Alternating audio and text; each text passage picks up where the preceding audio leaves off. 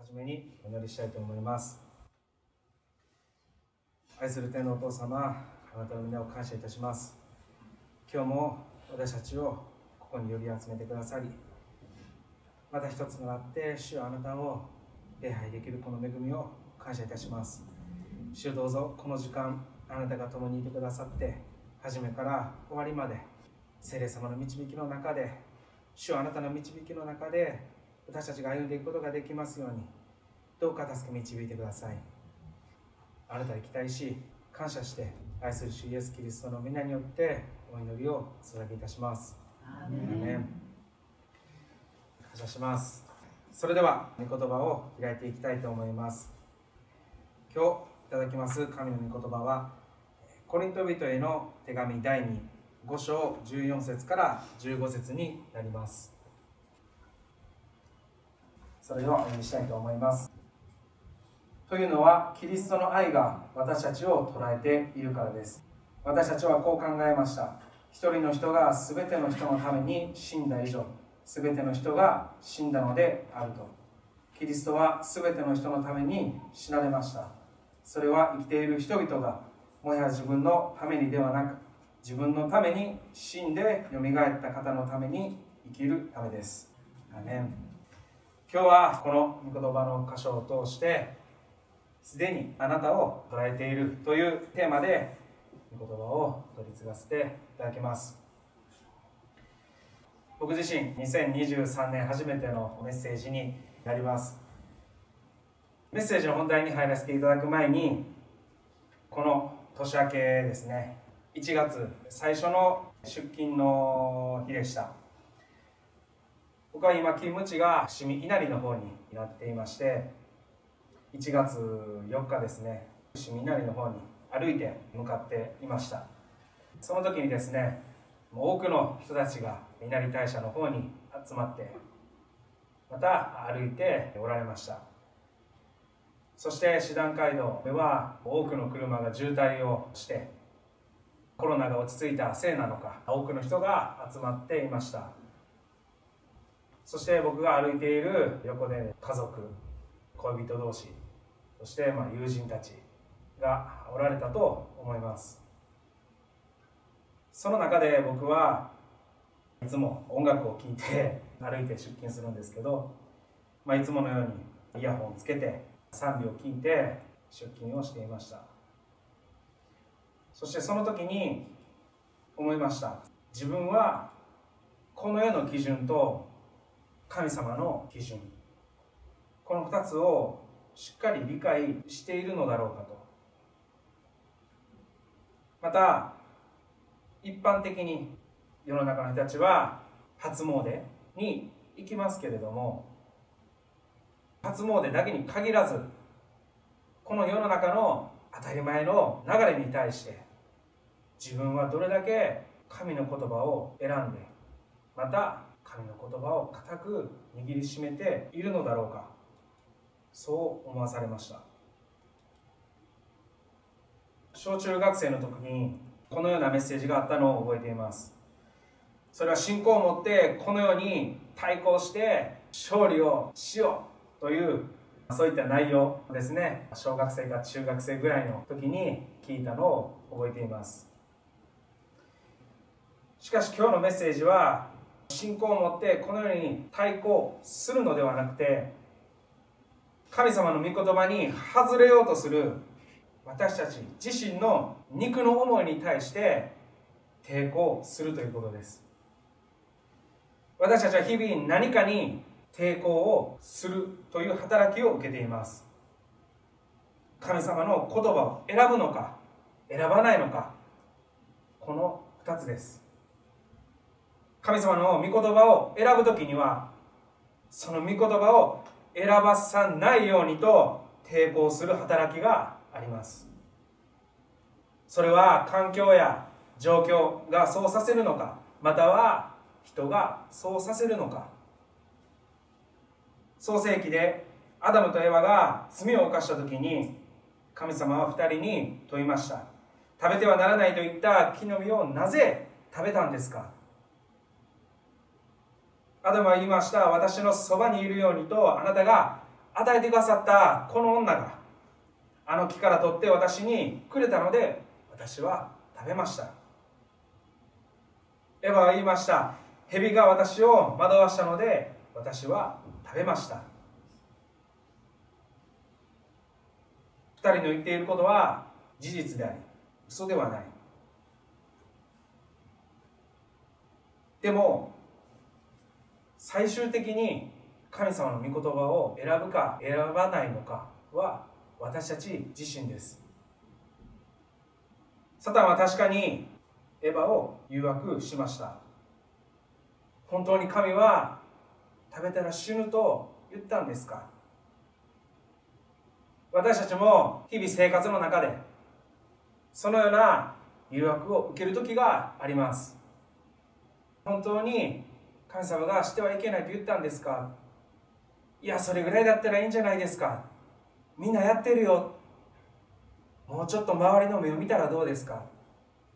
もうちょっと世間一般の常識を見たらどうですか？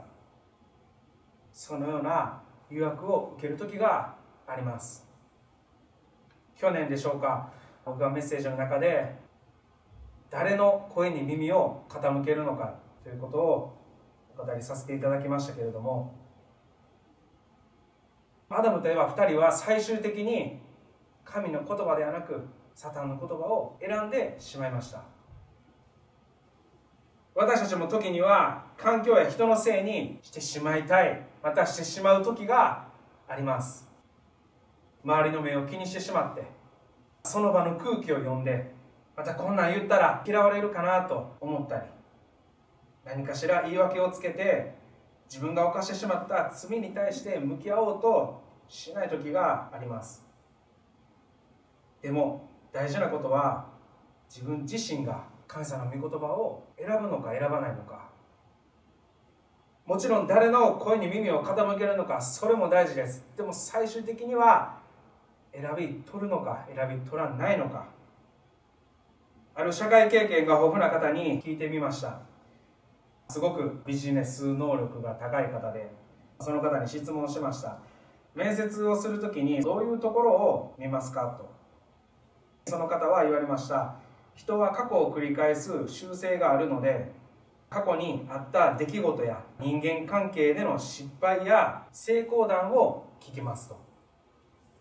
なぜそれを聞くかというとそれを聞いておくことで起きそうな問題も事前に防ぐことができてその人が生かせられるところも考えていける。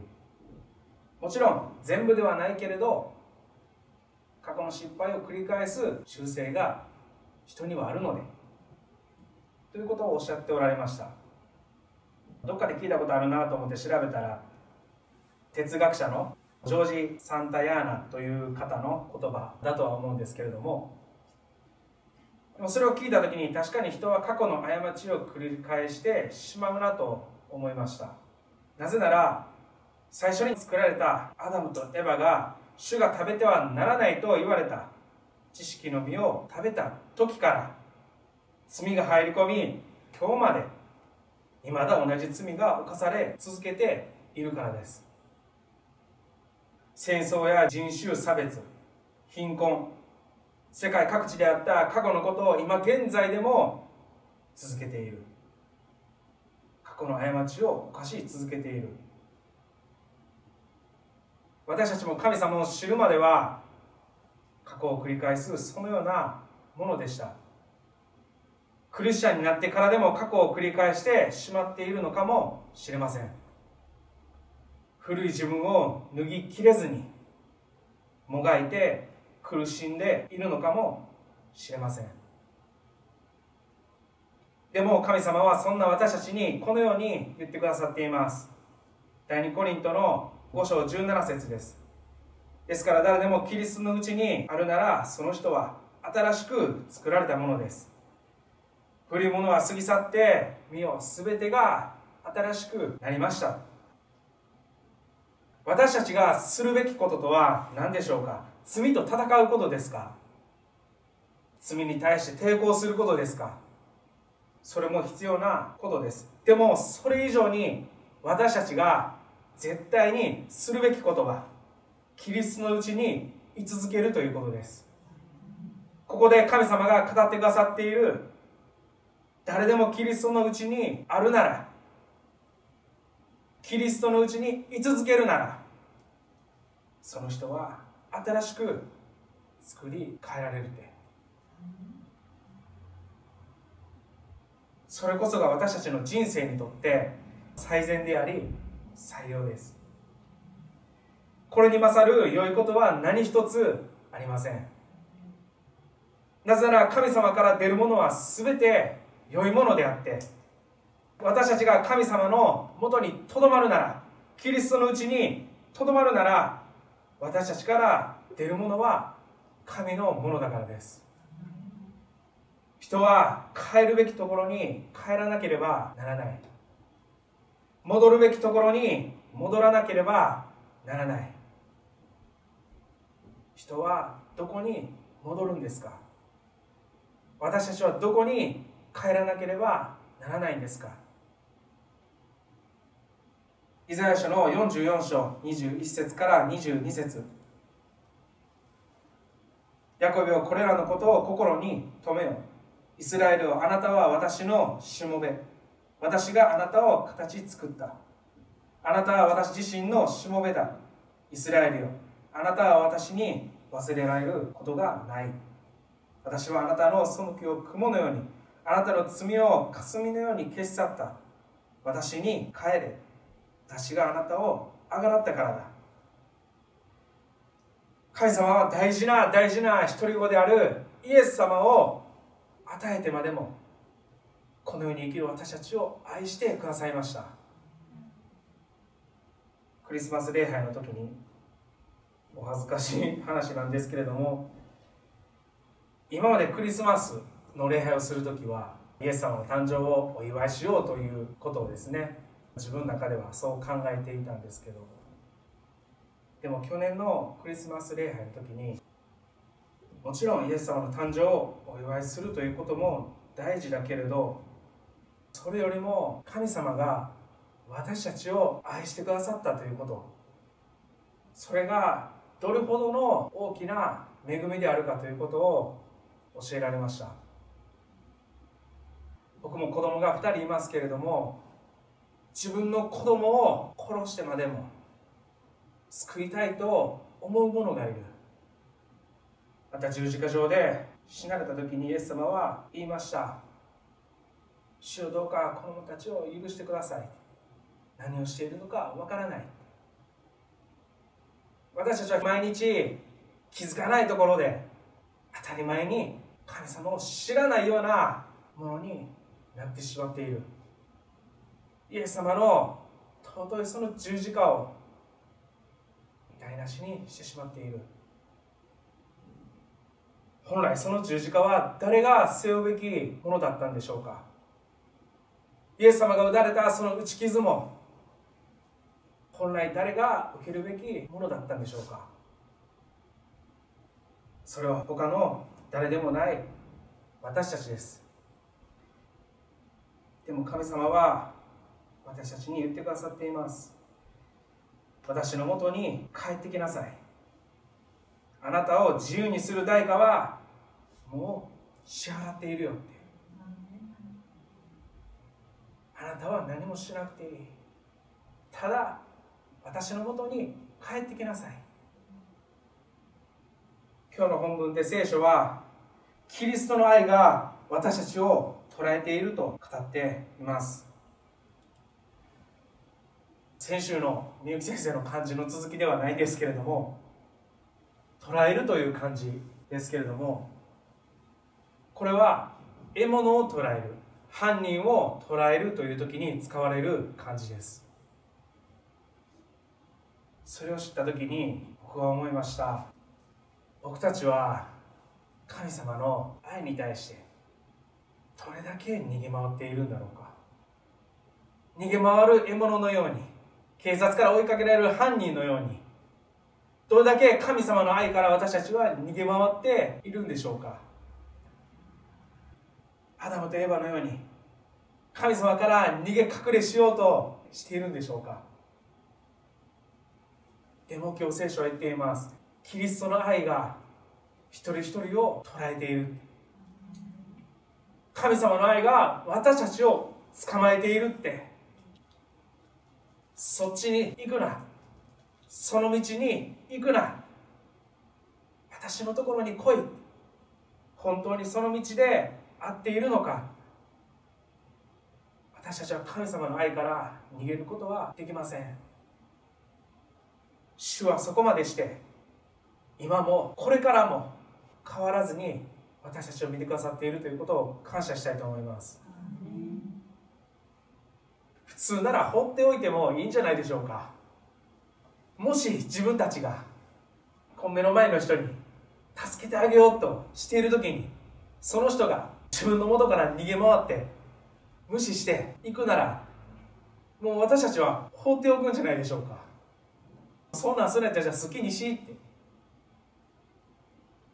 何かあったら自業自得やね。しゃあないね。でも神様は言うこと聞かずに迷った一匹の羊のために残りの99匹の羊を置いてでもその一匹のために探し出してくれる。自業自得だと思われても仕方がない。こんな私たちだけど神様は見捨てずに私たちを探してくれている。キリストの愛が私たちを捉えてくださっている。先週兄の証でもあったように神様は昔も今も変わらないお方です。変わってしまうのは私たちです。神の言葉からそれてしまうのも私たちです。神の言葉は真実で決して揺るがない。神の言葉を邪魔する者は誰一人できない。そしてイエス様が全ての人のために死んであがなってくださった。その理由は私たちが救われることとともに私たちがもはや自分自身で生きているのではなくてイエス様のために生きるということ。今日の本文で聖書は教えています。一人の人が全ての人のために死んでくださった。じゃあ私たちはイエス様のために生きるんです。イエス・キリストのために生きるんです。今あるこの命も今生かされていることも今与えられている環境も家も仕事も何もかも全て神様が与えてくださっているんじゃないでしょうか。自分の力で自分の実力でとんでもないどん底から引き上げてくださったのは誰なんですか？他でもない神様です。もしかしたら人よりも苦しい状況に今いるのかもしれない。人よりも辛い経験を通ってきているのかもしれない。それによって人を信頼できない。人と交われない。そのような性格になってしまったのかもしれない。到底周りが理解できない思いを抱えているかもしれない。だけど主は知っておられます。私たち以上に私たちが思っている以上に神様は私たちのことを知っておられます。主は必ず逃れる道も与えてくださっています。試練も与えてくださいます。でもそこから逃れる道も与えてくださっています。どうなるかわからない不安があったとしても今を見れば最悪の状況かもしれないけれど必ず主は私を導き出してくれる救い出してくれる必ず主の栄光を表してくれると信じきるその信仰が神に喜ばれる信仰じゃないでしょうか。捧げ物や奉仕やそれだけではない。神様が本当に喜ばれるのは私たちの心です。神様を信じるその心を主は喜んで受け取ってくださいます。神様を信じて奉仕する時に神様を信じきって教会に来る時に聖書を読む時祈る時その全てを主は喜んで受け取ってくださいます。そしてその信仰よりも優れているのがキリストの愛です。このキリストの愛こそが私たちの力とならなければいけない。力の源とならなければいけない。私たちを動かすガソリンとならなければならない。キリストの愛によって動かされるそのようなものになりたいと願います。今年のスローガンは「主を喜ぶことは私たちの力です」まだ1月今年始まったばっかりですけれどもまだ何があるかわからない。もしかしたらどん底に落ちる状況に遭うのかもしれない。でも私たちはどんな状況にあったとしても神様が必ず栄光へと導いてくださるということを信じきるそのような信仰を与えられることを願います。そして環境が変わらなかったとしても自分の思っている状況にならなかったとしてもこう言いたい。主が共にいてくださるからそれで十分ですって周りにどうこう言われたとしても何をどう思われたとしても大丈夫。主が共にいてくださるだけで十分だってそう言える信仰者になりたいと願います。今年1年このスローガンを深く体験できることを期待しまたこれからも主を褒めたたいていきたいと思います。お祈りします。神様今日この全てをあなたが駅に変えてください。イエス様あなたの愛が今私たちを追うように主をどうぞあなたの愛の中に居続けさせてください。もし右にも左にもそれることがあるのであれば主をどうぞ語ってください。私たちの心がいつもあなたを思いあなたを慕うように日々主の栄光から栄光へとイエス様あなたの似姿として作り変えてください。ありがとうございます。今日の礼拝を感謝して愛する主イエスキリストの皆によってお祈りいたします。Amen.